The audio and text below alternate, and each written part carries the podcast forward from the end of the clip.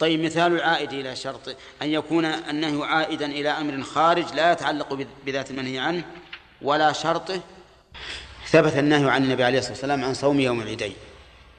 فلو أن رجلا قال عيد الأضحى هذه السنة يوم يوم الخميس ويوم الخميس صيامه سنة وقال الآخر عيد الفطر هذه السنة يوم الاثنين ويوم الاثنين صومه سنة. فصام. صام. ها. يصح الصوم؟ لا يصح. لأن لأن النبي صلى الله عليه وسلم نهى عن صوم هذين اليومين. فالنهي إذن عائد إلى ذات العبادة. قال لك الشارع لا تصم لا تصم لا اليوم لا تصم فإذا صمت ضادت أمر الشرع. فتكون العبادة باطلة. طيب المرأة امرأة مرت بها العشر الأوائل من شهر ذي الحجة وقالت إن أحب أن أصوم وعليها الحيض تتقرب إلى الله بذلك. ماذا نقول؟ صومها لا يصح. لماذا؟ لأنها منهية عن الصوم في الحيض. قال النبي عليه الصلاة والسلام أليس إذا حاضت لم تصلي ولم تصم؟ وأجمع العلماء على أن صوم الحائض حرام باطل. حرام باطل. ما نقبل ما يقبل. طيب ومثال العائد إلى ذاته في المعاملة النهي عن البيع بعد نداء الجمعة الثاني ممن تلزمه الجمعة. النهي عن البيع بعد نداء الجمعة الثاني ممن تلزمه الجمعة لقوله تعالى يا أيها الذين آمنوا إذا نودي للصلاة من يوم الجمعة فاسعوا إلى ذكر الله وذروا البيع. ذروا البيع يعني اتركوه فالنهي عاد إلى ذات البيع. فهذا رجل باع بعد نداء الجمعة الثاني نقول بيعه باطل بيعه باطل لأن النهي عائد إلى ذات البيع. فلا يصح. لو صححناه لزم من ذلك إثبات أمر يريد الشارع منا أن نبطله وأن نبتعد عنه. طيب إذا سمع أذان الجمعة في مسجد لا يريد الصلاة فيه وباع واشترى. ممكن. ها؟ الآن في مثل البلد فيه أربعة مساجد مثلا. سمع أحد المساجد أحد المساجد يؤذن النداء الثاني. لكن المسجد الذي يريد أن يصلي فيه ما بعد أذن حتى الآن. هل يصح بيعه أو لا؟ يصح. يصح. لأنه غير مدعو بهذا الأذان إذ أنه لا يلزمه أن يذهب إلى أول مسجد يؤذن. لو كان يلزمه أن يذهب إلى أول مسجد يؤذن قلنا لا تبع لا تبع لكن لا يلزمه. والله يقول إذا نودي للصلاة من يوم الجمعة فاسعوا. وإلى الآن ما نودي لي. لأني سأصلي في المسجد الثاني. لكن لو أنه كان من عادته أن يصلي في هذا المسجد الذي سمع آذانه أولا. ولما سمع الأذان وهو هذا يدير الصفقة مع صاحبه. قال هونت بصلي بالمسجد الثاني لما بعد أذن. ها؟ تحيلا. هذا لا يصح لأن التحيل على محارم الله لا يحله. طيب. آه امرأتان تبايعتا بعد نداء الجمعة الثاني ليش؟ آه. طيب. إذن الأحكام تتبعض تكون صحيحة لقوم فاسدة لآخرين. المرأة نقول بيعي واشتري. طيب رجل وامرأة. رجل وامرأة. غير صحيح. هذا غير صحيح. لماذا؟ لا يمكن البيع إلا بين ش... إلا بين متعاقدين. فيه إيجاب وفيه قبول. وإذا اجتمع مبيح وحاضر غلب جانب الحظر طيب. رجلان مريضان. لا يلزمه محضر الجمعة. يصح؟ لماذا؟ لأنه لا يلزمهما السعي. لا يلزمهما السعي. والله تعالى إنما وجه الخطاب لمن يلزمه السعي. طيب. يقول ومثال العائد إلى شرطه في العبادة النهي عن لبس الرجل ثوب الحرير. صح؟ الرجل منهي عن ثوب الحرير؟ إي نعم. ثبت ذلك في الصحيحين وغيرهم أن الرسول صلى الله عليه وسلم نهى عن لبس الحرير إلا موضع أصبعين أو ثلاثة أو أربعة طيب. فستر العورة شرط لصحة الصلاة فإذا سترها بثوب منهي عنه لم تصح الصلاة لعود النهي إلى شرطها. هذا رجل صلى بثوب حرير. لبس الحرير منهي عنه. ولبس الثوب للصلاة شرط. فلبس هذا الرجل ثوب حرير وصلى فيه مع أنه مع أن عنده ثيابا مباحة. فنقول صلاتك غير صحيحة لأن النهي عاد إلى شرط العبادة. هذا هو المذهب. وقالوا بناء على هذه القاعدة كل من صلى بثوب محرم عليه فصلاته باطلة. كل من صلى بثوب محرم عليه فصلاته باطلة سواء حرير أو مغصوب أو ثمنه المعين حرام أو غير ذلك. كل من نعم من صلى بثوب محرم فصلاته باطلة. وذهب بعض أهل العلم إلى إلى صحة صلاته مع الإثم بلبسه. وقال إن إن جهة التحريم والأمر منفك بعضهما عن بعض. فهو مأمور بالصلاة منهي عن اللبس بخلاف الذي صام يوم العيد. فإنه منهي عن الصوم فلا يمكن أن يكون مأمورا بالصوم. أما هذا فهو مأمور بالصلاة منهي عن إيش؟ عن اللبس. وعلى هذا فتصح صلاته مع الإثم بلبسه. وهذا هو وهذا رواية عن الإمام أحمد رحمه الله. وقول قوي في مذهب الإمام أحمد. أن الصلاة في الثوب المحرم تصح مع الإثم. طيب مثل أيضا الوضوء بالماء المغصوب. الوضوء بالماء المغصوب هل يصح أو لا؟ منهم من قال يصح ومنهم من قال لا يصح لأنه ليس المحرم الوضوء من الماء المغصوب المحرم الغصب واستعمال المغصوب في أي شيء. فإنه إذن ليس عائدا للوضوء بل عائد لأمر خارج. طيب لو صلى بثوب نجس تصح صلاته ولا لا؟ على المذهب ما تصح؟ والذين يصححون الصلاة بثوب الحرير لا تصح أيضا. لا يا نصر. ما تصح أيضا. لأنه حامل النجاسة. ما هو بالعلة الثوب؟ ولهذا يجوز لبس يجوز لبس الثوب النجس في غير الصلاة. الحرير ما يلبس لا في الصلاة ولا في غيرها. لكن لا يجوز الصلاة بالثوب النجس لحمل النجاسة. التي اشتمل عليها هذا الثوب. واضح الفرق؟ طيب. يقول ومثال العائد إلى شرطه في المعاملة النهي عن بيع الحمل الحمل فالعلم بالمبيع شرط لصحة البيع فإذا باع الحمل لم يصح البيع لعود النهي إلى شرطه. الحمل لا يباع لا لأنه حمل لكن لأنه مستتر. غير معلوم. فالشرط هنا فالنهي هنا يعود إلى إلى شرط البيع وهو العلم بالمبيع. فإذا باع حملا لم يصح. لماذا؟ قال للجهالة. للجهالة. وهذا ثبت النهي عنه عن بيع الحمل.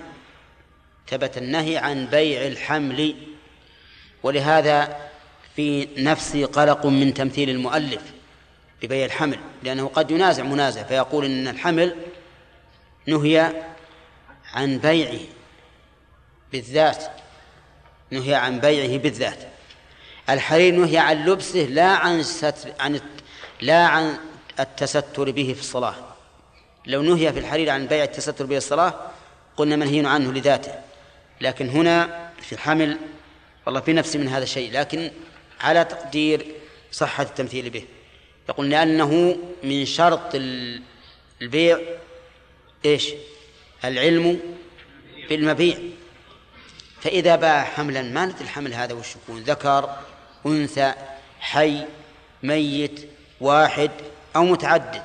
يخرج حيا يخرج ميتا مجهول. فإذا لا يصح بيعه. طيب ومثال نهي العائد إلى أمر الخارج في العبادة النهي عن لبس الرجل عمامة الحرير. فلو صلى وعليه عمامة حرير لم تبطل صلاته لأن النهي لا يعود إلى ذات الصلاة ولا إلى شرطها. صح؟ واحد تعمم بعمامة حرير رجل. حرام ولا لا؟ ها؟ حرام. لكن صلاته صحيحة.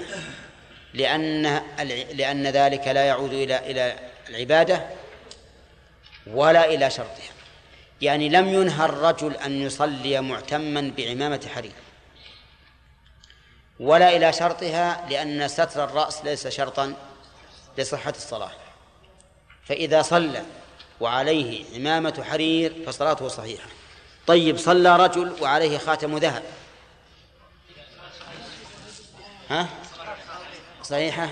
ليش؟ لأنه لا يتعلق بالصلاة ولا بشرطها ليس من شرط الصلاة أن تلبس خاتما.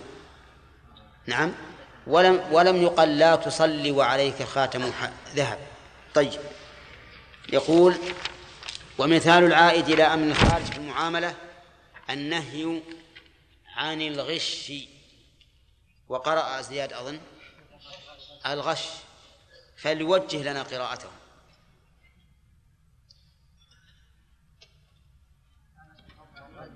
وغش يغش غشا. نعم. الظاهر أنه يصلح أن يقال الغش. على أنها مصدر. وحينئذ يلزم زياد بأن يراجع كتب اللغة. إن شاء الله تعالى وتعلمنا الليلة المقبلة. ها؟ كيف راجع اللي تبي بس حررها لنا راجع القاموس ولا كتب الصرف؟ طيب. يقول فلو باع شيئا مع الغش لم يبطل البيع لأن النهي لا يعود إلى ذات البيع ولا إلى شرطه. آه، رجل باع بيعا غش فيه مثل حجاج يعني باع ثوبا آه، مأكولا أكل أكل منه الفار وستر هذا ما لقيت إلا هذا المثال عليك أو أو باع مثل لبن مغشوش بالماء أو باع؟ زين. المهم ألغش كثير يعني. ألغش بحر لا ساحل له. فهذا رجل باع تمرا أعلاه طيب وأسفله ردي. هذا غش. وهذا هو سبب الحديث. طيب هذا البيع صحيح ولا غير صحيح؟ صحيح. لكنه آثم ويدل لصحته أن المشتري له الخيار والخيار فرع عن صحة البيع. طيب تلقي الجلب والشراء منه. رجل تلقى الجلب خرج إلى إلى إلى خارج البلد يتلقى الركبان ويشتري منه. البيع صحيح والتلقي حرام والبيع والشراء منهم حرام. الشراء حرام لكن العقد صحيح. العقد صحيح لأنه لا يعود إلى ذات البيع ولا إلى شرطه إنما يعود إلى حق البائع ولهذا قال النبي عليه الصلاة والسلام لا تلقوا الجلب فمن تلقى فاشترى منه فإذا أتى سيده السوق فهو بالخيار. قال العلماء وإثبات الخيار فرع عن صحة البيع إذ لا خيار إلا ببيع. والله أعلم. ها؟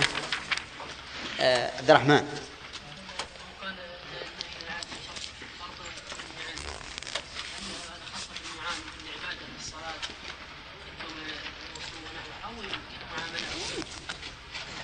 لا يشمل الظاهر العموم.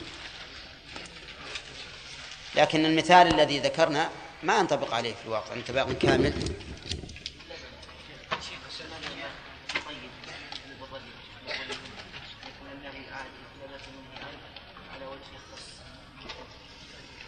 أي هو أصله على وجه يختص ما يكون على وجه يختص إلا إذا نهي عن ذاته.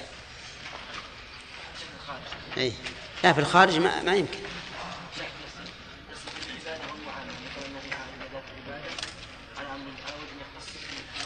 هو قصده احترازا من العام. احترز مثل أن الغيبة الغيبة حرام بالصوم. والكذب حرام لكنه على وجه لا يختص فلا يبطله نعم.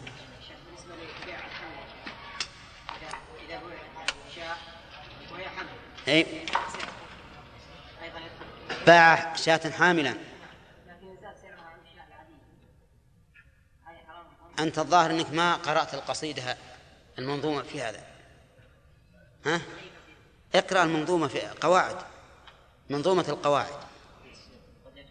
قد يثبت الشيء لغيره تبع وإن يكن لو استقل لم تنع. ومثلنا بهذا وش قلنا؟ كحامل إن بيع حملها امتنع ولو تباع حاملا لم يمتنع. ها؟ ها؟ منظومة قواعد.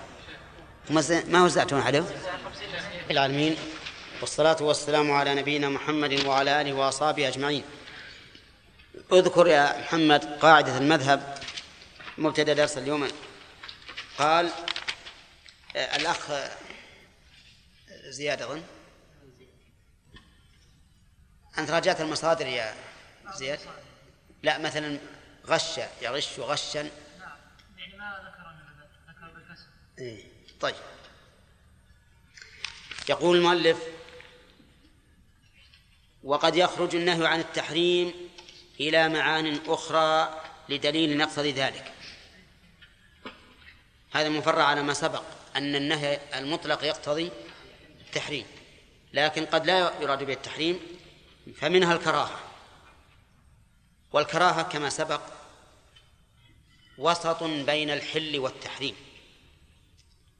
لأن تاركها أي تارك لأن تارك المكروه تقربا إلى الله يثاب على ذلك. وفاعل المكروه لا يعاقب عليه. فاعل المكروه لا يعاقب عليه. فقد يكون النهي للكراهة بمعنى أنك إن فعلت المنهي عنه لم تأثم وإن تركته لله أجرت عليه. طيب.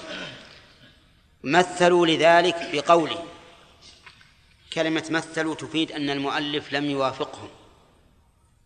نعم. أو أنه في شك من الأمر. وهكذا كل إنسان يعزو القول إلى غيره في المؤلفات فإنما يذكره للخروج من عهدته. انتبهوا لهذه هذا معروف عند العلماء. إذا نسبوا القول إلى قائله فإنهم يذكرون ذلك للخروج منين؟ من عهدته حتى لا ينسب إليهم إقرارهم إياه إقرارهم عليه حتى لا ينسب إليهم إقرارهم عليه. طيب مثلوا لذلك بقوله صلى الله عليه وسلم لا يم لا يمسن أحدكم ذكره بيمينه وهو يبول. قوله يمسن بالفتح لأنه متصل بنون التوكيد ولولا نون التوكيد لكان مجزوما. وقوله وهو يبول الجملة حال من فاعل يمس وهو أحدكم. طيب الحديث أظنه واضح أن الرسول نهى عن مس الرجل ذكره بيمينه وهو يبول.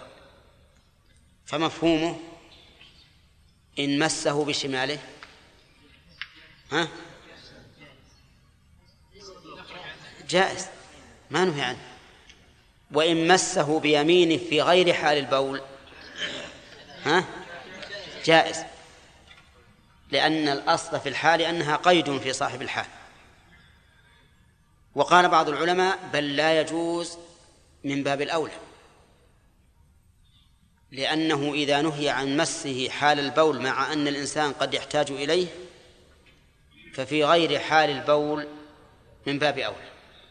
شوف كيف المعنى. يقول إذا كان منهي عن مس الذكر وحال البول والإنسان قد يحتاج إلى ذلك ففي غير حال البول من باب أولى. والآخرون قالوا لا. نهي عنه عن مس الذكر في حال البول لأنه لا يؤمن من تلوث اليد بالبول. نعم. ربما يحصل ارتجاف يسير. نعم. فيترشش البول. ويصيب يدك. أو ربما تريد أن تمسكه وتزل يدك إلى محل مخرج البول فتتلوث بالبول. فالنهي عنه حال البول لا يعني أنه يجوز في غير حال البول. نعم يدل على أنه يجوز في غير حال البول. أيهما أرجح في نظركم؟ ها؟ آه. إذا ما شاء الله كل اللي عندنا علماء لأن العلماء اختلفوا على هذا. ها؟ لكن الذي يظهر لي أن النهي عنه في حال البول علته واضحة وهو خوف تلوث اليمين بالبول واليمين ينبغي أن تكون مكرمة لأن محل التكريم ومحل الأكل والشرب والأخذ والإعطاء فينبغي أن تكون مكرمة بعيدة عن عن مواضع القدر أما في غير حال البول فلا فلا وجه للنهي وخلنا نشوف الآن قال فقد قال الجمهور إن النهي هنا للكراهة. نطالبهم. يقول هاتوا دليل على أنه للكراهة وإلا في الأصل التحريم. جاءوا بالدليل. قالوا لأن الذكر بضعة من الإنسان. وكيف يحرم على الإنسان أن يمس ما هو بضعة منه؟ بضعة منك يعني جزء منك. يعني هو جزء منك. كيف يحرم عليك أن تمس جزءا منك؟ الشارع حكيم. ما دام جزءا منك فإنه لا يحرم عليك أن تمسه. ولا يمكن للشارع أن يقول لا تمس راسك لا تمس جبهتك لا تمس أي نعم. هذا ما ما يصير. ثم قالوا والحكمة من النهي تنزيه اليد اليمين تنزيه اليمين. فما كانت الحكمة فيه التنزيه فالنهي فيه للتنزيه. النهي فيه للتنزيه نعم. ولا هناك مفسدة واضحة. حتى نقول إن إنها تكون قوية في تعليل التحريم. عرفتم؟ فالحقيقة من نظر إلى ظاهر اللفظ رجح القول بالتحريم. ومن رجح ومن ومن نظر إلى المعنى رجح القول بالكراهة. إذن للمؤمن أن يسلك مسلكا آخر. غير هذا. فيقول ما دام النبي صلى الله عليه وسلم قد نهى عنه فلماذا أفعله؟ إذن أنا أتجنبه سواء كان النهي للكراهة أو للتحريم. لو لو تصورت أن النبي صلى الله عليه وسلم أمامك وأنت تريد أن تفعل هذا الفعل. لرأيت من سوء الأدب أن أن تفعل. إذا ليس هو أمامك الآن. لكن بين يديك قوله بين يديك قوله فنقول ما دام ما دام النهي ثابتا فالمؤمن يقول سمعنا وأطعنا والحمد لله ما في ضرورة. إذا دعت الضرورة فبالاتفاق أنه يجوز. أي نعم. قال ثانيا الإرشاد. مثل قوله صلى الله عليه وسلم لمعاذ لا تدعن أن تقول دبر كل صلاة اللهم أعني على ذكرك وشكرك وحسن عبادتك. هذا دعاء من الإنسان أن الله يعينه على ثلاث أشياء الذكر والشكر وحسن العبادة. لأن المؤمن لا بد أن يجمع بين عبادته بين الذل لله عز وجل والافتقار إليه وعبوديته. إياك نعبد وإياك نستعين. وأظن أننا نحن لسنا في المرتبة الأولى في هذا المقام. لأن الناس في هذا المقام أربعة أقسام. منهم من يعبد الله ويستعينه ومنهم من لا يعبد الله ولا يستعين ومنهم من يعبده ويغلب جا ومنهم من يغلب جانب الاستعانة ومنهم من يغلب جانب العبادة. وأعلى المراتب ها؟ الأولى أن تجمع بين العبادة والاستعانة. ولننظر في حالنا الآن. حالنا والله أعلم. وأنا أتكلم عن حالي. دائما أغلب جانب العبادة. تجد الإنسان يتوضأ وليس في نفسه شعور أن يستعين الله على وضوءه يصلي وليس في نفسه شعور أنه يستعين الله على الصلاة وأنه إن لم يعنه ما صلى. نعم. أسألكم عن هذه المسألة. هل أنتم حين فعل العبادات تشعرون بالاستعانة بالله؟ ها؟ إلا من رحم الله. نعم. أنا ما أقول إن شاء الله ولأن الناس ينقسمون أربعة أقسام لكن الحقيقة أننا في غفلة عن هذا. مع أن الاستعانة نفسها عبادة.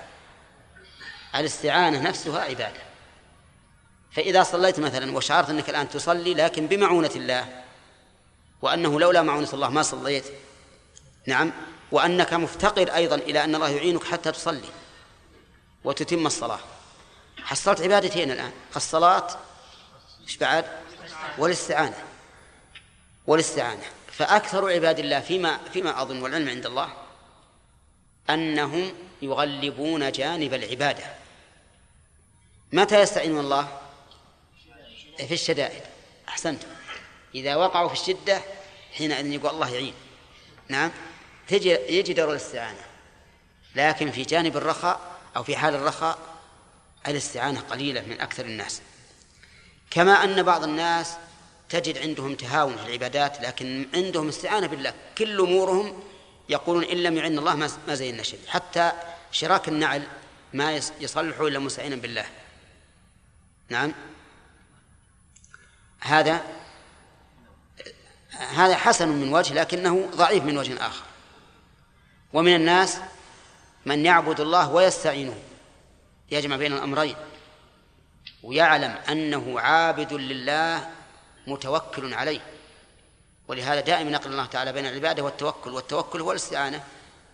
فاعبده وتوكل عليه إياك نعبد وإياك نستعين. طيب ومن الناس من لا يعبده ولا يستعينه والعياذ بالله. هؤلاء الملحدون. هؤلاء لا يستعينون الله ولا يعبدون الله. إنما قول الرسول صلى الله عليه وسلم لمعاذ لا تدعن. في بعض ألفاظ الحديث إني أحبك فلا تدعن أن تقول. وعليه فتكون وصية من حبيب لمحبه. إني أحبك فلا تدعن أن تقول دبر كل صلاة مكتوبة. اللهم أعني على ذكرك الآخر. طيب دبر كل صلاة. كلمة دبر ما المراد بها؟ قيل المراد بها بعد. قيل المراد بها بعد. وقيل المراد بها آخر. وقيل المراد بها آخر. وكلا الموضعين الآخر والم... والذي بعد يطلق عليه دبر. تقول دبر النهار يعني آخره دبر الحيوان آخره. نعم. فهو يطلق على الزمان وعلى الأجسام. إن آخر الشيء والدبر. ويطلق آخر الدبر على ما بعد الشيء. ومنه الحديث أن رجلا في عهد النبي صلى الله عليه وسلم أعتق غلاما له عن دبر. وش معنى عن دبر؟ يعني بعد موته. عن دبر بعد موته. ولكن إذا كان كلا المعنيين صحيح يعني محتمل إذا كان كلا المعنيين محتملا فلا بد من مرجح. إذا تدبرنا وجدنا أن القائلين بأن المراد بدبر الصلاة آخرها عندهم ما يرجح قولهم. وش المرجح لقولهم؟ حديث ابن مسعود لما ذكر النبي صلى الله عليه وسلم التشهد قال ثم ليتخير من الدعاء ما شاء. فجعل ما بعد التشهد جعله محلا ها للدعاء للدعاء. أما الدبر الذي بمعنى البعد فهو محل الذكر. فإذا قضيتم الصلاة فاذكروا الله قياما وقعودا وعلى جنوبكم. وكان النبي صلى الله عليه وسلم يقول دبر صلاته يقول لا إله إلا الله وحده لا شريك له إلى آخر ما هو معروف من أذكار الصلوات. وعلى هذا فيكون الراجح أن المراد بالدبر في حديث معاذ آخر الصلاة. وهذا اختيار شيخ الإسلام ابن تيمية رحمه الله. نعم. ولكن هل نجعله آخر ما نقول؟ أم ماذا؟ ها؟ دبر الصلاة آخرها. لكن لو قال قائل إن الأولى أن نجعل آخر ما ندعو به في التشهد ربنا آتنا في الدنيا حسنة وفي الآخرة حسنة وقنا عذاب النار لأن الرسول صلى الله عليه وسلم كان يختم بها الدعاء حتى إنه يختم بها دعاء الأشواط في الطواف. فيقول بين الركن اليماني والحجر الأسود يقول ربنا آتنا في الدنيا حسنة وفي الآخرة حسنة وقنا عذاب النار. نعم. طيب هذا الأمر للإرشاد. كيف للإرشاد؟ ورا ما نقول لل... هذا النهي قصدي هذا النهي للإرشاد. وليس للتح... وليس للتحريم. أو لا ها؟ هو يقول لا تدعن لا تترك. نقول هذا النهي للتحريم إذا قلت إن النهي للتحريم صار يجب على الإنسان أن يقول ذلك. وإن قلت إن النهي للإرشاد صار هذا من باب الأمر المستحب. أن الرسول أرشده أن يقول هذا وليس ذلك بواجب. ولا أعلم أحدا من أهل العلم قال بوجوب هذا الذكر. وعليه فيكون الدليل على أنه ليس للوجوب على أنه ليس للتحريم هو الإجماع إجماع العلماء. نعم.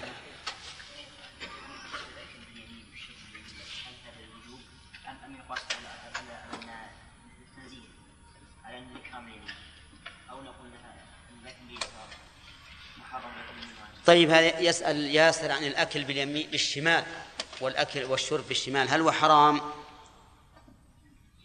لأن الرسول صلى الله عليه وسلم نهى قال لا يأكل أحدكم بشماله ولا يشربن بشماله ولا مكروه؟ نقول في خلاف في خلاف من العلماء من يقول مكروه من من يقول حرام والصحيح أنه حرام لأن النبي صلى الله عليه وسلم قارنه بما يدل على التحريم وهو قوله فإن الشيطان يأكل بشماله ويشرب بشماله. وقد نهينا عن اتباع خطوات الشيطان. يا أيها الذين آمنوا لا تتبعوا خطوات الشيطان ومن يتبع خطوات الشيطان فإنه يأمر بالفحشاء والمنكر. وإذا كان التشبه بالكفار من بني آدم حراما التشبه بالكفار من الشياطين ها من باب أولى.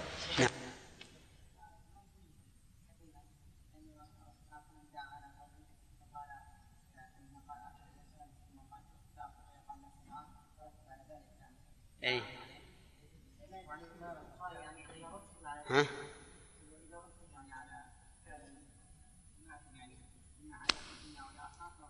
نعم. سمعتم سؤاله يقول أفلا نجعل الأكل بالشمال كبيرة؟ لأن الرسول دعا على الرجل الذي أمره أن يأكل بيمينه فقال لا أستطيع. فقال لا استطعت فما ردها إلى فمه. الجواب نقول في الحديث شيء يدل على أن هذا الرجل مستكبر لأنه قال في الحديث لا يمنعه إلا الكبر. لا يمنعه إلا الكبر. فلكبريائه دعا عليه النبي عليه الصلاة والسلام. فلو جاء أحد وبدأ يأكل بالشمال تكبرا. يعني يتكبر على النعمة ويأكل بالشمال. يقول هذا ما هذه ما تستحق أني أكله باليمين أعوذ بالله. فهذا لا شك ندعو عليه. يقول لا استطعت إذا كان ما أستطيع. لكن ما تقولون في من يأكل بالشمال ويشرب بالشمال؟ تقليدا للكفار. ها؟ أشد وأشد أشد وأشد. لأن بعض الناس الآن يرى أن الأكل بالشمال والشرب بالشمال حضارة حضارة وتقدم وباكر يبدأ الطيارات والصواريخ والنفاثات. نعم لأن هذا هو اللي رق هذول. كونهم يأكلون بالشمال ويشربون بالشمال. ترى هذه نظرية, بعض الناس. يظنون إن هؤلاء ما رقوا إلى ما رقوا إليه من الصنائع والتكنولوجيا إلا من أجل ها؟ من أجل أفعالهم المنكرة. نسأل الله العافية. نعم. نعم. وهو يقول ما يكون هذا القيد أغلبي لأن الغالب أن الإنسان يعني حينما يقول يمس ذكره. نبه النبي صلى الله عليه وسلم على أن يمسه بشماله لا بيمينه. أي يعني على على سبيل العموم. يعني تقول يعني هذا يرجح أنه عام. وأن التقييد أغلبي قد يكون هكذا. قد يكون. ها؟ إلا. أي هو يقول إن إنه نهي عن حال البول لأن هذا هو الغالب. فلا يكون له مفهوم. فيكون الحديث دالا على العموم. نعم. هل نقول له في الرمي في اخر يوم ان يرمي اول مره ثلاث ثم يعود ثاني مره أو يرمي عند حصاد أي هذا في سؤال بلوغ المرام. احفظه عندك لأنك إن شاء الله يجي درس لا ما يضيع إن شاء الله تعالى. نعم. إحنا قلنا ليلة الاثنين. والاربعاء نبينا محمد وعلى آله وأصحابه أجمعين. لما تكلم المؤلف على الأمر والنهي وما يقتضيه كل واحد منهما ذكر من الذي يدخل في الخطاب بالامر والنهي؟ وسبق لنا أن النهي يخرج عن التحريم إلى عدة معاني. منها من يدخل في الخطاب بالأمر والنهي ومن لا يدخل. هذا الفصل الحقيقة مهم جدا. وضوابطه صعبة. ضوابط هذا صعبة. جدا. ولكن لعل الله عز وجل يعيننا عليه ويوفقنا فيه للصواب. الذي يدخل في الخطاب بالامر والنهي المكلف. المكلف يعني ما من شأنه التكليف. وليس المراد بالمكلف الذي يخاطب بالتكليف. يعني ما من شأنه أن يكلف وإن كان على حال لا يكلف فيها. احترازا من البهائم. البهائم ما تدخل في الخطاب بالأمر والنهي. ولا لا؟ ولهذا قال النبي عليه الصلاة والسلام العجماء جبار.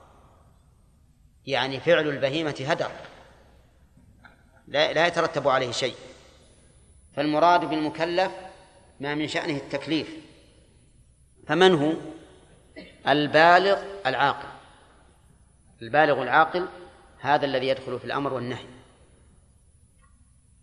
والبالغ سبق لنا عدة مرات أو سبق لنا عدة مرات أنه هو الذي يحصل له واحد من ثلاثة أمور إن كان ذكرا أو من أربعة إن كان أنثى. فخرج بقولنا البالغ الصغير فلا يكلف بالأمر والنهي تكليفا مساويا لتكليف البالغ. انتبهوا لهذا القيد. لا يكلف بالأمر والنهي تكليفا مساويا لتكليف البالغ. وإلا فإنه يوجه إليه الأمر والنهي. لو أراد أن يصلي أمرناه بأن يتوضأ. أليس كذلك؟ لكن أمرنا إياه أن يتوضأ وأمرنا إياه بالصلاة ليس كأمرنا البالغ. وذلك لأن البالغ يؤمر به على سبيل الإلزام. وذاك يؤمر به على سبيل الإستحباب. وليس على سبيل الإلزام. قال فلا يكلف بالأمر والنهي تكليفا مساويا لتكليف البالغ ولكنه يؤمر بالعبادات بعد التمييز تمرينا له على الطاعة ويمنع من المعاصي ليعتاد الكف عنها. صح. لو قلنا له صل الظهر وقال طيب وخرج من البيت وراح يلعب الكورة ولا صلى جاء إلى الغداء قلنا صليت قال ما صليت. نعم. يأثم؟ ما يأثم. لكن لو كان بالغا أثم. لو كان بالغا أثم. إذن فهو يؤمر لكن ليس أمرا مساويا لأمر البالغ. طيب قلنا له لا تفعل كذا من الأمور المحرمة. قال طيب إن شاء الله. خرج ووجد الصبيان يفعلونها ففعلها. ورجع. قلنا فعلت؟ قال نعم. يكون فعله هذا كفعل البالغ؟ لا. لكنه ينهى عن ذلك ليعتاد الكف عن المحرم وخرج بقول العاقل المجنون. فلا يكلف بالأمر والنهي. مطلقا. لماذا؟ لأنه لا يتصور منه القصد. ومن لا يتصور منه القصد لا يمكن أن يؤمر. فالمجنون ما نقول له اذهب إلى المسجد. وتوضأ وصل. ليش؟ لأنه يا عبد الله. ها؟ أي نعم لا قصد له ولا إرادة. فلا يصح أن نقول إنه يتوجه إلى الأمر والنهي. لكن يمنع لكن يمنع مما يكون فيه تعد على غيره أو إفساد. هذا صحيح. يعني ليس معناه أنه يرتفع عنه كل شيء. لو أنه تعدى على غيره وقال وليه إنه مجنون. مجنون ما يؤمر ولا ينهى. وهو من لقى من الناس اللي يضربه على رأسه واللي على ظهره واللي على صدره. وكل من لقى لازم يعتدي عليه. يقول وليه لأنه مجنون لا يتوجه إليه النهي. نقول صحيح لكن يجب أن يمنع من التعدي والفساد. صح؟ كما نمنع البهيمة الضارية المعتادة على العدوان. تمنع. فهذا من جنسها. ولا يقال هذا تكليف ولكن يقال هذا كف فساد. وله مثالان نظيران. كف البهيمة الضارية عن الإفساد فلو كان لرجل بعير يعض الناس أو يرمح الناس برجله فإننا نلزمه بماذا؟ بأن يكف شره كما نلزم ولي المجنون بأن يكف شره لو أن النار استعرت مثال آخر هل نكف النار ولا لا؟ نكفها نكفها يجب أن نكفها وأن نحول بينها وبين الفساد. هكذا المجنون يجب أن يمنع مما فيه تعد أو فساد. ولو فعل المأمور لم يصح منه لعدم قصد الامتثال منه. لو فرض أن هذا المجنون خرج مع أبيه صلي. وصلى مع أبيه. شاف الناس يفعلون وفعل. هل يصح منه ذلك أو لا؟ لا يصح. لعدم القصد. ولهذا تجده بعض المعتوهين تجده يأتي ويصلي لكنه يتلفت ويمسح الأرض. اللهم عافنا. فهذا نقول لو فعل المأمور لا يصح منه لعدم القصد. ثم أجاب المؤلف عن إيراد. قال ولا يرد على هذا إيجاب الزكاة والحقوق المالية في مال الصغير والمجنون. المجنون إذا كان له مال. ففيه الزكاة على القول الراجح من أقوال أهل العلم. إذا كان له أقارب فقراء وجب وجب الإنفاق عليهم من ماله. وكذلك وكذلك الصغير. فإذا قال قائل كيف تلزمون بالزكاة في مال الصغير والمجنون وبالنفقة في مالهما وهما غير مكلفين. هذا إيراد. إيراد الشو عليه؟ على أنه من شرط الإلزام التكليف من شرط تكليف البلوغ والعقل اسمع الجواب يقول فإن آه نعم. لأن إيجاب هذه مربوط بأسباب معينة متى وجدت ثبت الحكم فهي منظور فيها إلى السبب لا إلى الفاعل. نعم. الزكاة مربوطة بشيء معين سبب معين خارج عن عن الصفة التي تكون في الإنسان. ما هو؟ ملك النصاب. ملك النصاب بقطع النظر عن المالك. كذلك أيضا النفقة للقريب وللزوجة وما أشبه ذلك مربوطة بنفقة. بسبب ما هو؟ الزوجية والقرابة مع الغنى.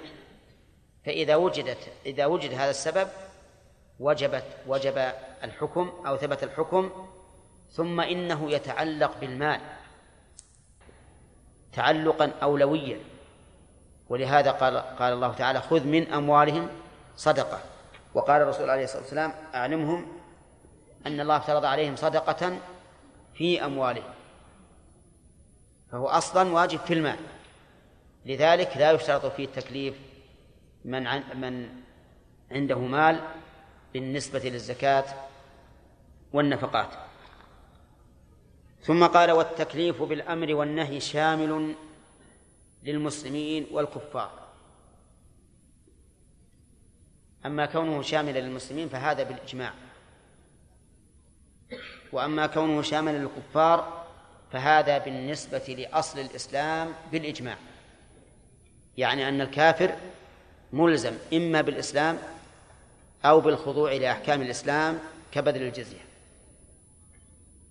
وأما الفروع فهل هو مخاطب بها أو لا؟ فمن أهل العلم من قال إنه مخاطب بها ومنهم من قال إنه غير مخاطب. الذين قالوا إنه غير مخاطب قالوا لأنه ليس أهلا لها. ولهذا لو أراد الكافر أن يتقرب بقربة تنفعه؟ ما تنفعه لأن من شرط القربة الإسلام. فإذا كان ليس مخاطبا بها فكيف نقول إنه مكلف؟ ومنهم من قال بل هو مخاطب بها واستدلوا لذلك بما يأتي. يقول نعم. لكن الكافر لا يصح منه فعل المأمور حال المأمور به حال كفره. لقوله تعالى وما منعهم أن تقبل منهم نفقاتهم إلا أنهم كفروا بالله ورسوله. وبرسوله. وما منعهم أن تقبل نفقاتهم إلا أنهم كفروا بالله وبرسوله أنا عندي ما في الباب.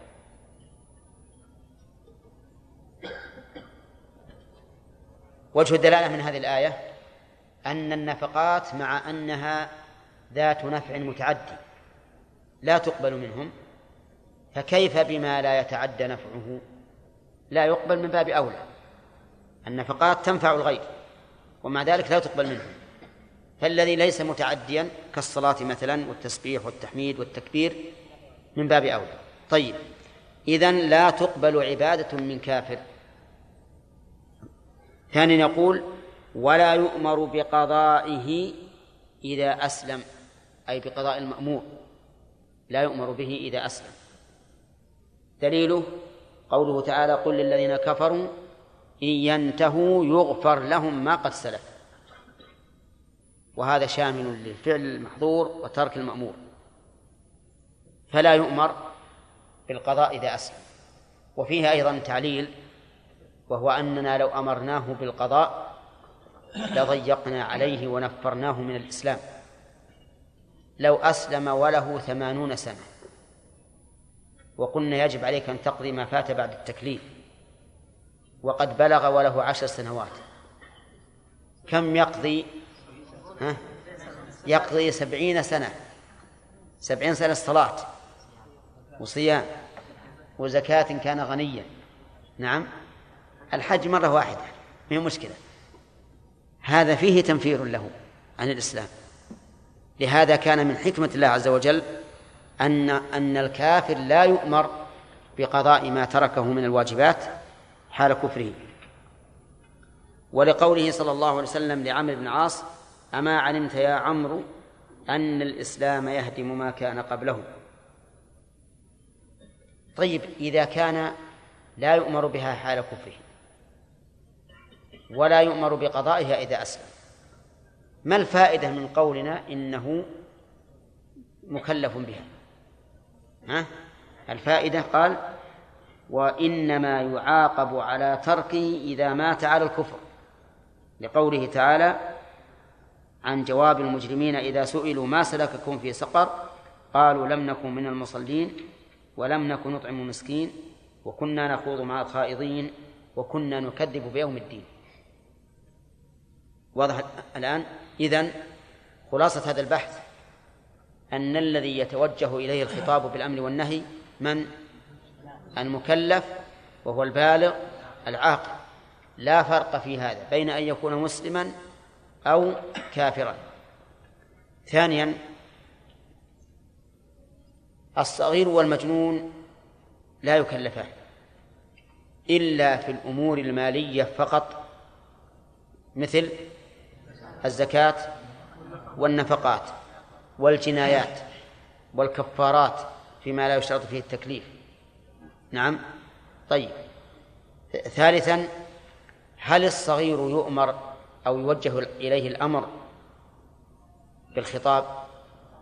الجواب نعم لكن لا لا على وجه مماثل لتوجيه الخطاب إلى البالغ.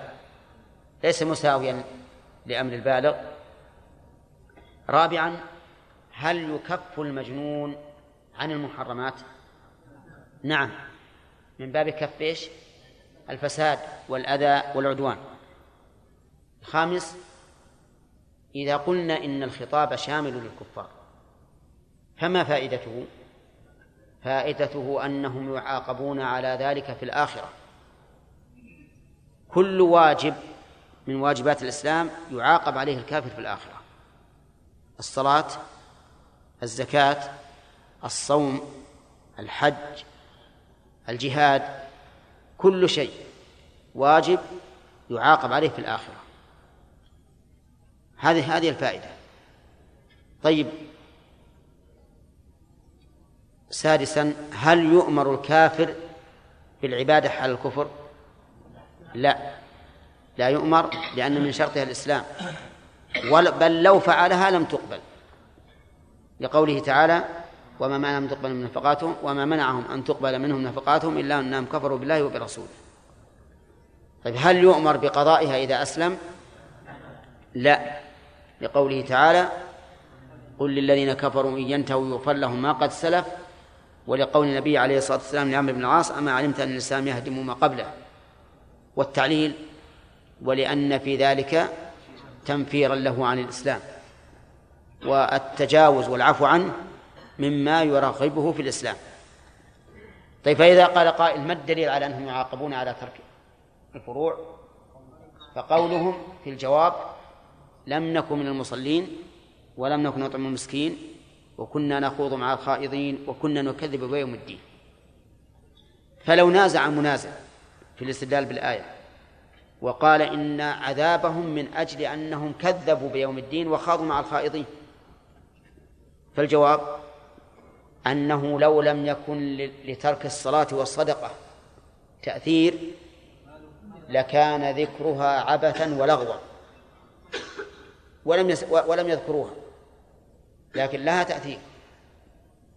ونقول ثانيا إذا كان المسلم وهو طاهر وأطهر من من الكافر يعاقب على ترك المأمور وفعل المحظور فالكافر من باب أولى. بل نقول إن الكافر يعذب على كل نعمة تنعم بها في الدنيا وإن كانت مباحة للمؤمن. فاللباس والأكل والشرب يعاقب عليه الكافر. دليل ذلك قوله تعالى قل من حرم زينة الله التي أخرج لعباده والطيبات من الرزق قل هي للذين آمنوا في الحياة الدنيا خالصة يوم القيامة. وقال تعالى ليس على الذين آمنوا وعملوا الصالحات جناح فيما طعموا إذا ما اتقوا وآمنوا وعملوا الصالحات ثم اتقوا وآمنوا ثم اتقوا وأحسنوا والله يحب المحسنين. فقال ليس على الذين آمنوا وعملوا الصالحات جناح فيما طعموا فمفهومه؟ أن غيرهم عليه جناح فيما طعم وهو كذلك حتى المعنى يقتضي هذا. النص دل عليه والعقل دل عليه. كيف يكون هذا الرجل الذي خلقه الله وأعده وأمده؟ كيف يكون تكون نعم الله عليه مباحة ليس فيها شائبة ولا مسؤولية مع أنه يجاهر الله بالعصيان؟ بل يتقوى بنعم الله على معصية الله عز وجل. هذا خلاف معقول. حتى في عرف الناس لو أنك أحسنت إلى أحد لرأيت من حقك عليه أن يقوم بشكرك بطاعتك لا بمنابذتك ومعصيتك. نعم.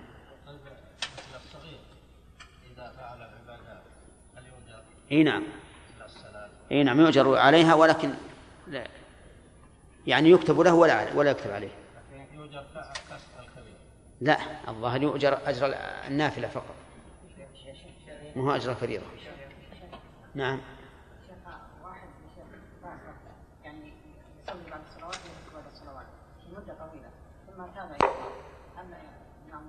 الصحيح أنه لا لا يقضي.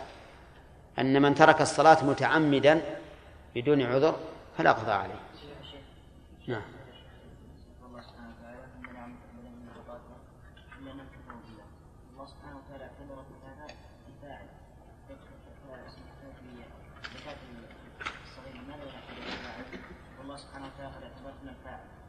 كيف تمام؟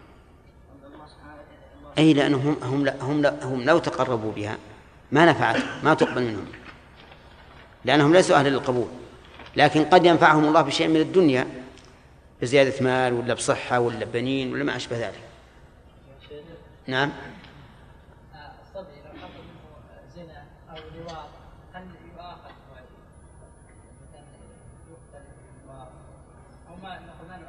لا. لا لكن يعزر يعزر تعزيرا بالغا يردعه عن هذا. ولا ما يقتل نعم. ها؟ والكفارات. كيف؟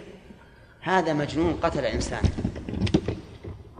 قتل إنسان قتل المجنون لغيره لا يعتبر عمدا وإن تعمده يعتبر خطأ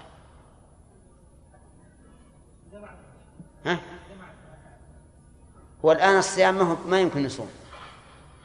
تقول ما عنده ما يعتق الرقبة يسقط عنه. نعم. لا يحبس وش يحبس؟ إلى متى يحبس؟ ها؟ أي والجنايات أيضا. لا ما يقتص منه.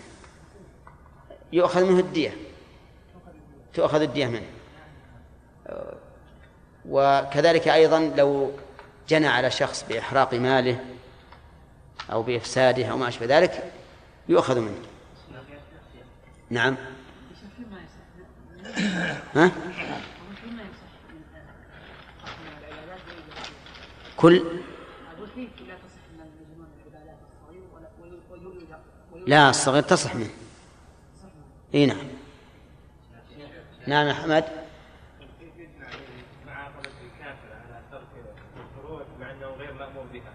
نعم هو مأمور. مأمور بها لكن نقول اسلم وافعلها. يؤمر بهذا. لا هو مأمور بس بالترتيب. نأمره أولا بالتوحيد ثم نأمره بالعبادات. نعم.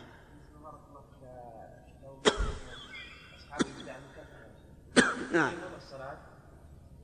لكن يوم القيامة هل هل يحاسبون على على الصلاة أيضا مع أنهم يقيمونها في الدنيا؟ لا ما تنفعهم بس إنهم يعني قال هل يثابون عليها؟ لا لا ما يثابون ها؟ قالوا لم نكن من المصلين هم نعم من المصلين نعم نعم هل يحاسبون أيضا مرة ثانية على إيه؟ الصلاة؟ والله هذه محل توقف يعني مثلا قد نقول إنهم لا يعاقبون لأنهم يفعلونها وإن كانت لا تقبل منهم لكن هم يعتقدون أنها نافعة ومقبولة فلم يتمردوا عنها فهذه والله محل نظر الله أعلم ان المكفره هي. المكفره نعم.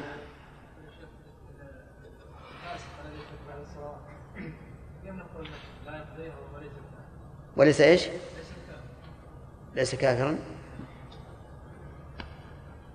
هما مر علينا قاعدة في هذا. قلنا كل عبادة مؤقتة. إذا أخرجها الإنسان عن وقتها لغير عذر لم ينفعه قضاؤها. هذه قاعدة خذها عندك.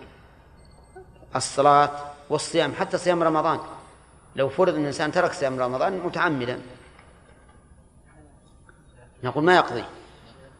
لو لأنه لو قضاه ما نفع فإخراج المؤقت عن وقته كفعله قبل وقته. نعم يا خالد.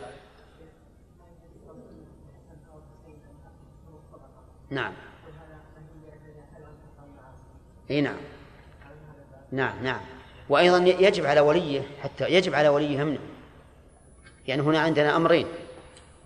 خطاب موجه للولي يجب أن يأمره وليه بالصلاة وجوبا لكن بالنسبة له ما ما تلزمه. ويجب على وليه أن يمنعه عن المحرم وجوبا. لأن هذا من باب الرعاية وهو مسؤول عن رعيته. لكن هو لو فعل المحرم لا يعاقب عليه معاقبة المحرم بالنسبة للمكلف. نعم إذا قال قائل جواب الذين ما سلكوا في سقر قالوا يعني إذا اكتفوا لو لم يكن كانوا يكذبون بيوم الدين يكونون قائلين يعني كانت تكفي أنهم يعني كانوا من أهل النار نعم وأنه يعني أن قولهم لم يكونوا مصلين أنهم يعني قول عبث ولا فائدة لكن الله جل يحكي عن لا ما يمكن لولا أنهم ذاقوا مسا وعذابا من أجله ما قالوا نعم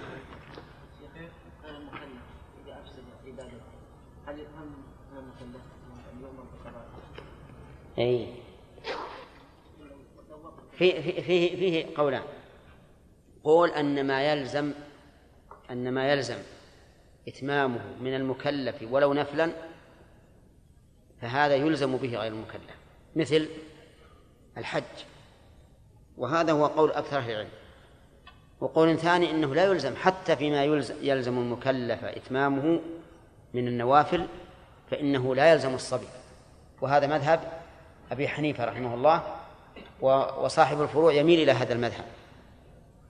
وأنا أميل إليه أيضا في مسألة الحج.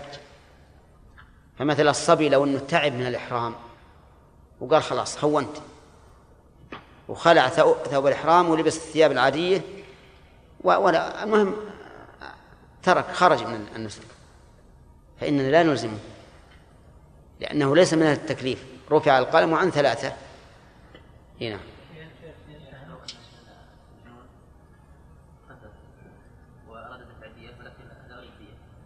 ولكن لا يلزم الدية ولكن ما حصل. السؤال سمعتوه يقول إذا قتل المجنون شخصا متعمدا وأراد أولياء المقتول أن يقتل المجنون نقول ما لو أرادوا ما ما, ما يجابون. أي نعم. لأن من شرط العمد ما مر عليك أنت. ها؟ وش تعريف العمد؟ يا نصر. أي علمنا وش تعريف العمد. ما هو؟ لكن تعريف العمد في باب القصاص. عجيب. نعم. يعلمه.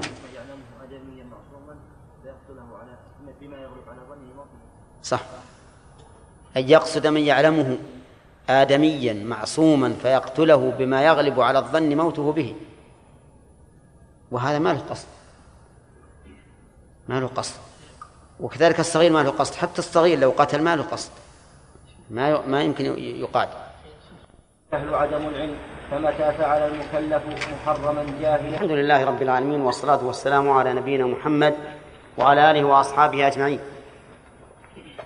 سبق لنا أن الذي يدخل في الأمر والنهي في الخطاب بالأمر والنهي هو يتوقف فعلها على الإسلام. التي يتوقف فعلها على الإسلام والصحيح أنهم مخاطبون. طيب هل يؤمرون بها حال كفرهم؟ لا. وش الدليل؟ قولنا إنهم يخاطبون كثرة عقابهم في الآخرة. هكذا قال العلماء.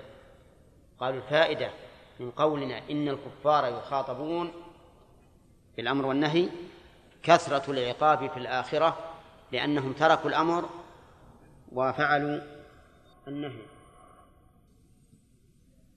نعم. طيب. نحن تعرضنا في الدرس وقلنا إن الكفار يعاقبون على تناول المباح فما هو الدليل؟ رحمه الله مواضع التكليف.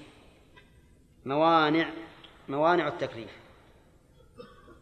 ما سبق من العقل والبلوغ شرط للتكليف وهذه موانع ترد على هذا الشرط. وقد مر بنا قاعدة عامة أن الأمور لا تتم إلا بوجود شروط أسبابها وشروطها وانتفاء موانعها. لا بد من هذا. وأبرز مثال لذلك في أسباب الإرث. فمثلا الأب يرث من ابنه. أليس كذلك؟ لكن له شروط. من شرطه أن يموت الابن قبل الأب. إذا لم يم... إذا لم يموت الابن قبل الأب لا يرثه. كذلك فيه موانع. لو كان الأب رقيقا والابن حرا ها لا يرثه الأب. كل شيء لا بد فيه من شروط من وجود الأسباب والشروط وانتفاء الموانع. طيب آه موانع التكليف منها الجهل والنسيان والإكراه.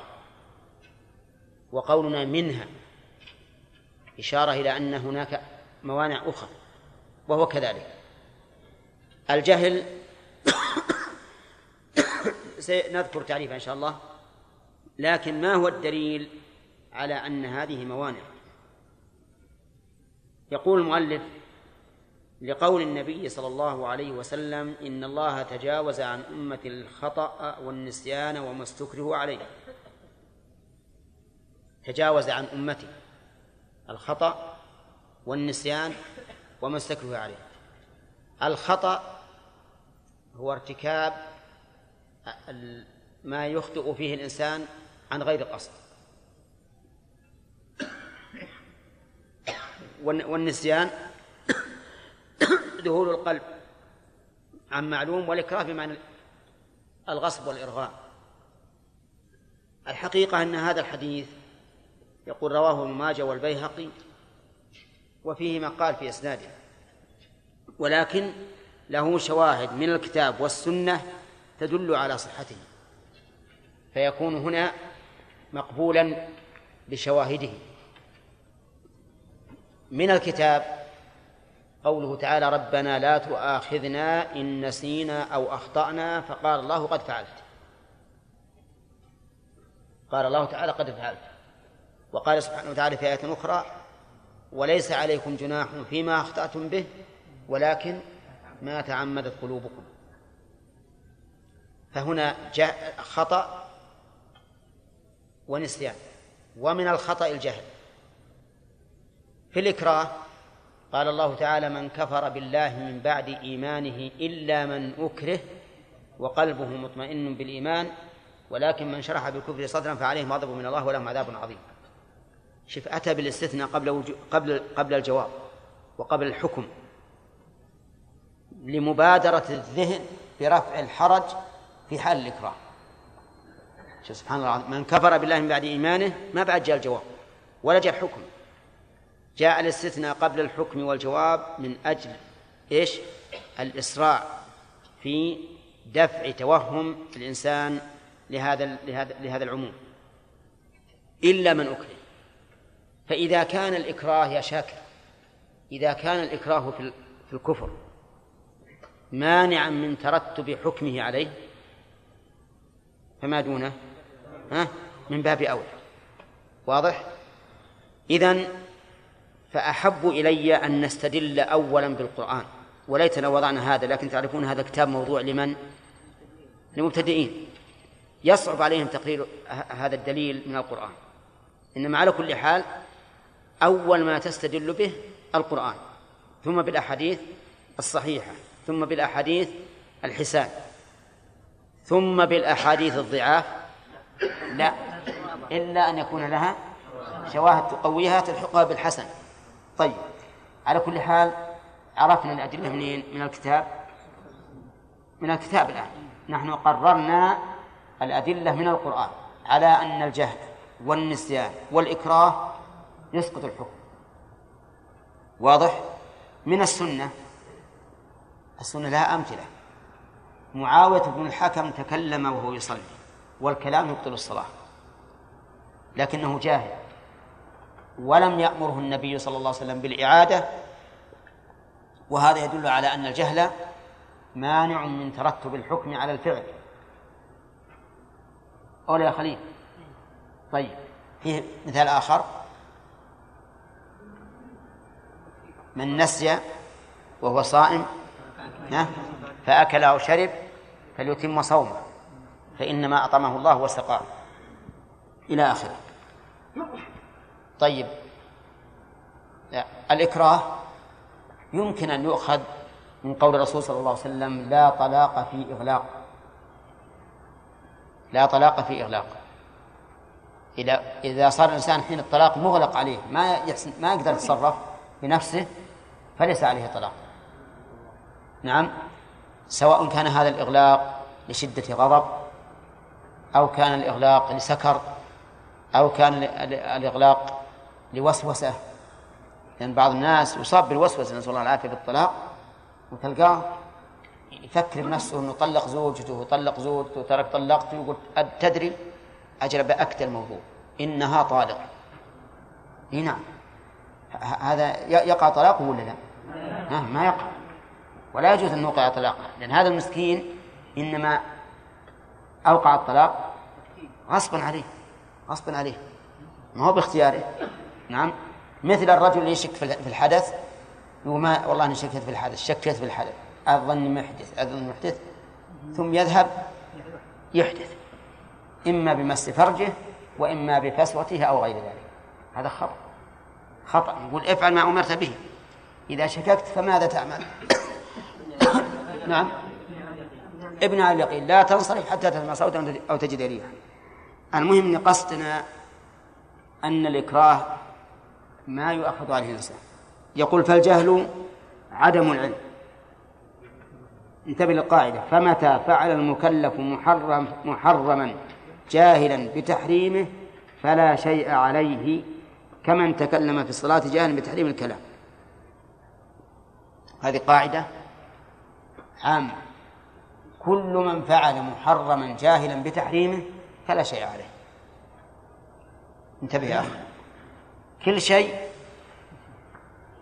ها؟ كل شيء؟ لا. لا شيء عليه. كل من فعل محرم محرما جاهلا بتحريمه فلا شيء عليه. قاعدة. طيب نشوف. ربنا لا تؤاخذنا إن نسينا أو أخطأنا. هل فيها إلا في كذا وكذا؟ ما دام ارتفع الاثم وش وش يوم رمضان ما صام. لا لا. هذا هذا ترك مأمور. عدم الصوم ترك مأمور. ولهذا نقول عدم. لا لا. هذا ترك مأمور. إذا كان الشيء إيجاده محرما إيجاده ممنوعا فهذا ترك الحرام. هذا فعل الحرام. الحرام أن يكون إيجاده هو المنهي عنه. والواجب الذي يكون إعدامه أو, أو, أو انتفاؤه هو المنهي عنه. فالصوم الصوم انتفاؤه عدم الصوم هذا ترك مأمور. هذا ترك مأمور. لكن الأكل في الصوم إيجاد فعل. فعل محظور. هذا هذا الفرق بين فعل المحظور وبين ترك المأمور. أقول الآن القاعدة هذه عامة فمتى فعل إيش؟ المكلف محرما جاهلا بتحريمه فلا شيء عليه. عامة؟ وش يستثني؟ ما بعد جاءت. ما بعد جاءت. هذه عامة. عامة. عرفتم؟ طيب.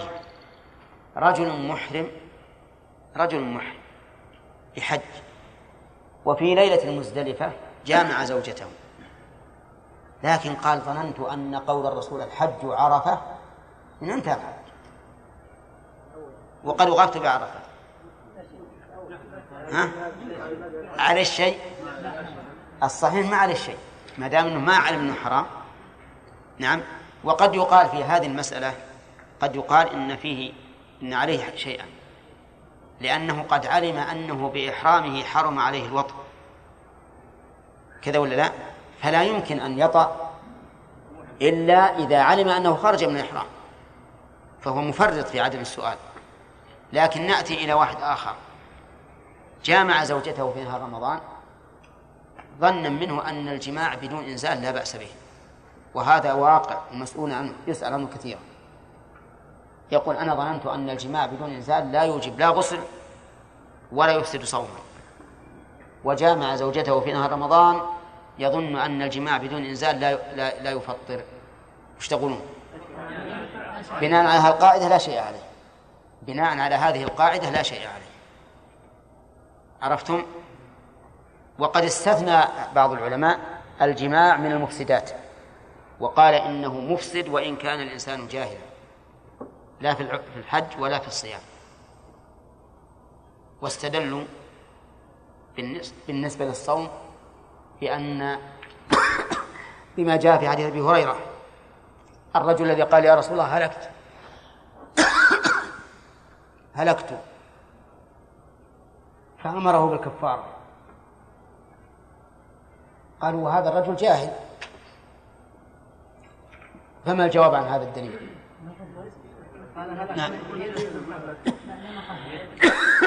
نقول إن قول الرجل هلكت يدل على أنه كان عالما. يدل على أنه كان عالما. فإن قالوا علم بعد أن فعل. علم بعد أن فعل ثم جاء يقول هلكت. يقول هذا خلاف الأصل. خلاف الأصل. فإن قال النبي صلى الله عليه وسلم لم يستفصل وترك الاستفصال في مقام الاحتمال ينزل منزلة العموم في المقال فيكون الجماع في نهار رمضان موجبا للكفارة مطلقا. فالجواب أنه لا حاجة إلى الاستفصال ما دام الأمر واضحا. والرجل يقول هلكت. إنما يستفصل حين يكون الأمر مشكلا. فقد استفصل لما رأى الرجل جلس وهو وقد دخل المسجد وهو يخطب قال له صليت. ما أنكر عليه إذن تبقى هذه القاعدة عامة. في الحج. الحج لا أعلم أن الرسول أنه وقع في عهد الرسول عليه الصلاة والسلام أن أحدا جامع وهو حاج. لكن ورد عن الصحابة. قالوا الدليل على الوجوب مطلقا أنه ورد عن الصحابة أن من جامع فعليه كذا وكذا ولم يستفصل. ولم يفصل. فالجواب أن يقال هذا بيان للواجب في الوطئ لا حكم على كل واطئ فرق بين أن نحكم بالشيء على على فاعل معين في قضية معينة وبين أن نبين حكم هذا الشيء. فإذا قلت إن الجماع في الحج مفسد للنسك قبل التحلل الأول وموجب للبدن هل معنى ذلك أن كل من فعل ذلك يلزمه هذا الحكم؟ لا. كما لو قلت من قال كذا كفر هل يلزم أن يكون كل من قال أن يكون كل من قال يحكم بكفره؟ لا. فالصحابة رضي الله عنهم نقول ورد عنهم هذا يقولون من فعل كذا فعليه كذا. وهذا بيان للحكم الواجب في هذا الفعل أو أو المترتب على هذا الفعل لا في بيان حكم الفاعل. وهناك فرق بين القضية المعينة التي نحكم فيها على الفاعل بعينه وبين الحكم العام. ولهذا كما أن هذا ثابت في الأحكام ثابت في الأخبار أيضا. نحن نشهد بأن كل مؤمن في الجنة. ولا لا؟ طيب هل تقول هذا الرجل المعين في الجنة وهو مؤمن؟ شوفوا يصلي ويصوم ويتصدق ويحج ويحب الخير. تقول هذا في الجنة؟ ما يمكن. نشهد بأن كل كافر في النار حكم عام. لكن هل نشهد بأن هذا الرجل الكافر المعين في النار وهو, وهو لا زال حيا؟ لا ما نشهد إذن يجب أن نعرف الفرق بين ذكر الحكم أو ذكر ما يثبت في الحكم بقطع النظر عن عن من؟ عن الفاعل. فنحن نقول من جامع قبل التحلل الأول في الحج فعليه بدنه ونسكه فاسد ويلزم المضي فيه ويقضيه من العام القادم نقول هكذا. لكن لا نحكم بهذا الحكم على كل فرد حتى تنتفي الموانع. والجهل بلا شك من من الموانع. طيب. نعم.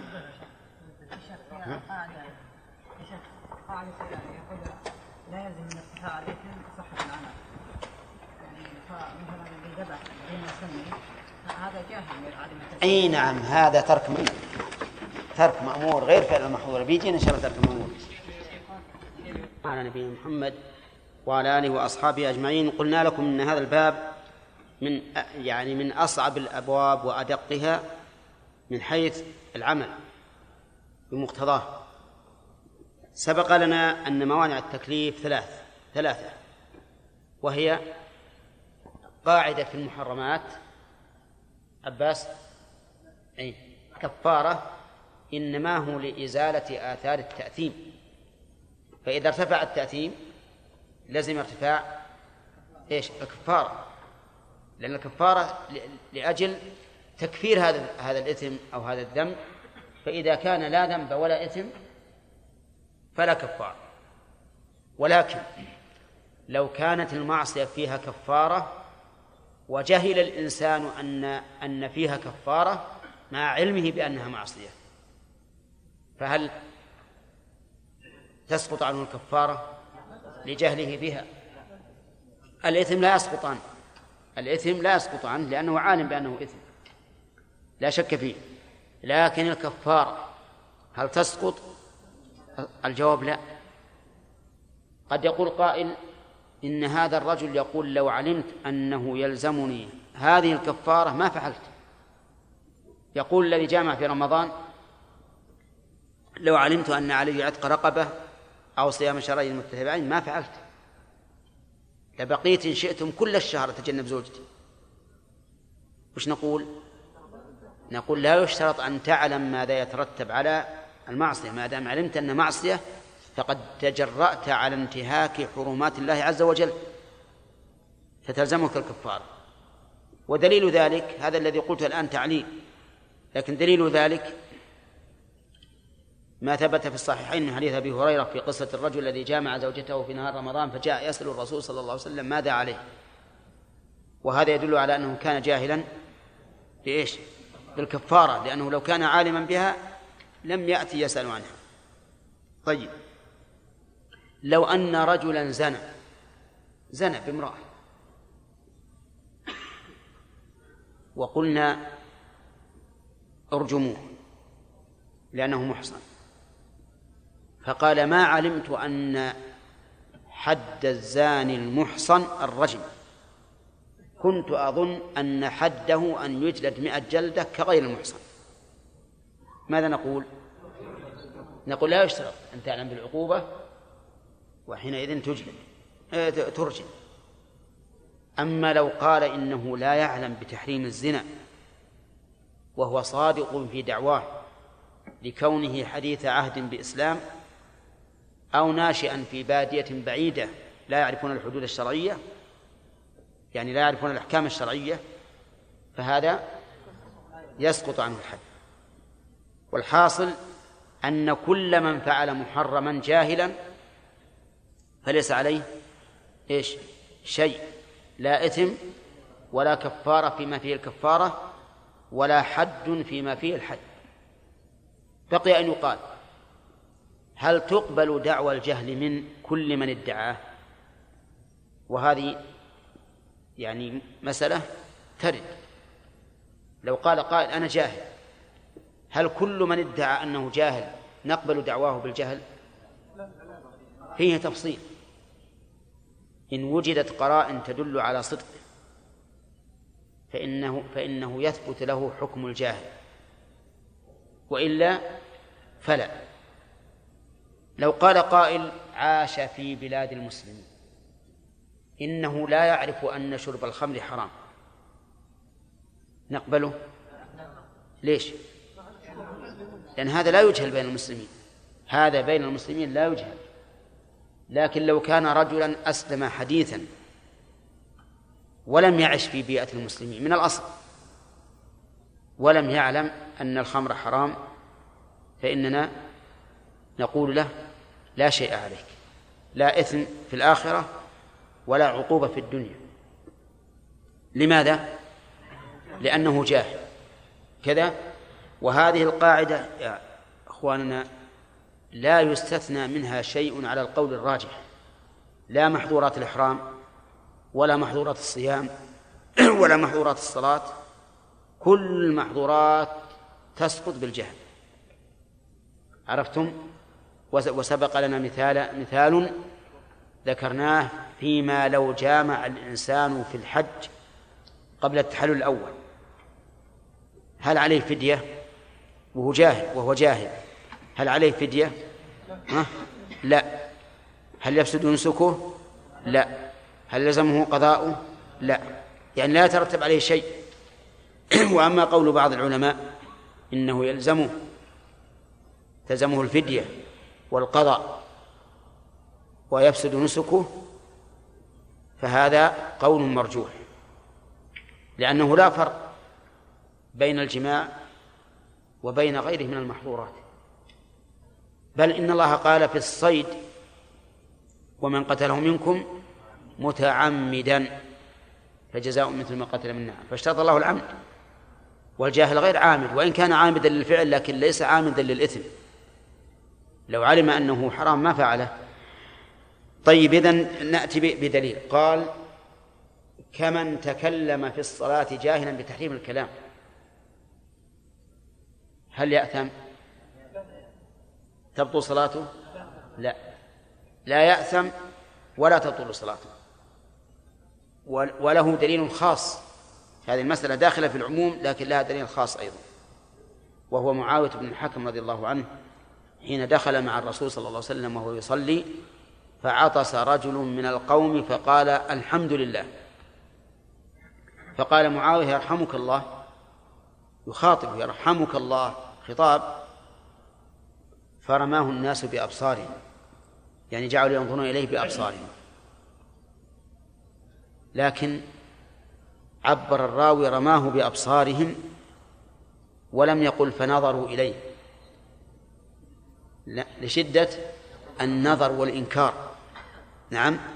ولهذا يقول العامة فلان رماني بشرر من النظر. ها؟ يعني نظر حاد. طيب. فرماه الناس بأبصارهم يقول فقلت واثكل أمياه نعم. زاد تكلم كلام آخر. فجعلوا يضربون على أفخاذهم يسكتونه فسكت. هذا الكلام لا شك أنه مبطل للصلاة لكن الرجل جاهل. أيما أجهل كلامه الأول ولا الثاني؟ لا أيهما أجهل؟ لا أيهما أجهل مو يعني أيهم أعذر؟ الأول لأن الأول ما علم إطلاقا لكن الثاني لما رماه بالناس بأبصارهم علم أن هناك أن هناك إنكارا. ولهذا قال واثك لأمياه. لكن ما ما يدري أن الكلام يصل إلى هذا الحد. يقول فلما انصرف النبي عليه الصلاة والسلام من صلاته دعاه. قال فبأبي وأمي هو ما رأيت معلما أحسن تعليما منه. والله ما كهرني ولا نهرني. وإنما قال إن هذه الصلاة لا يصح فيها شيء من كلام الناس إنما هي التسبيح والتكبير وقراءة القرآن أو كما قال. ولم يأمره بالإعادة. هذه النقطة. لم يأمره بالإعادة. فدل هذا على أن الكلام إذا صدر من الجاهل لا يبطل الصلاة. لكن لو قال قائل لعله أمره ولم ينقل. نقول هذا غير وارد. لأنه لو أمره بالإعادة لكانت الإعادة من شريعة الله. ولو كانت من شريعة الله لنقلت إلينا. لأنه لا يمكن الشريعة أن تهمل ولا تنقل. وهذه قاعدة انتبهوا لها لأن بعض العلماء رحمهم الله يريدون مثل هذا الإيراد. لعله كان ولم ينقل. فيقال لو عندنا عموم لو عندنا عموم لكان نأخذ بالعموم وإن لم نعلم أنه عمل به. لكن ما عندنا عموم يدل على أن المتكلم ولو جاهلا تبطل صلاته. إذن نقول لو كان إعادة الصلاة واجبا عليه لأمره النبي صلى الله عليه وسلم بذلك. ولو أمره لنقل إلينا لأنه إذا أمره بالإعادة صارت الإعادة من شريعة الله وشريعة الله لا بد أن تنقل إلينا لأن الشرع محفوظ. طيب يقول ومتى ترك واجبا جاهلا بوجوبه؟ لم يلزمه قضاؤه إذا كان قد فات وقته. بدليل بدليل أن النبي صلى الله عليه وسلم لم يأمر المسيء في صلاته وكان لا يطمئن فيها لم يأمره بقضاء ما فات من الصلوات وإنما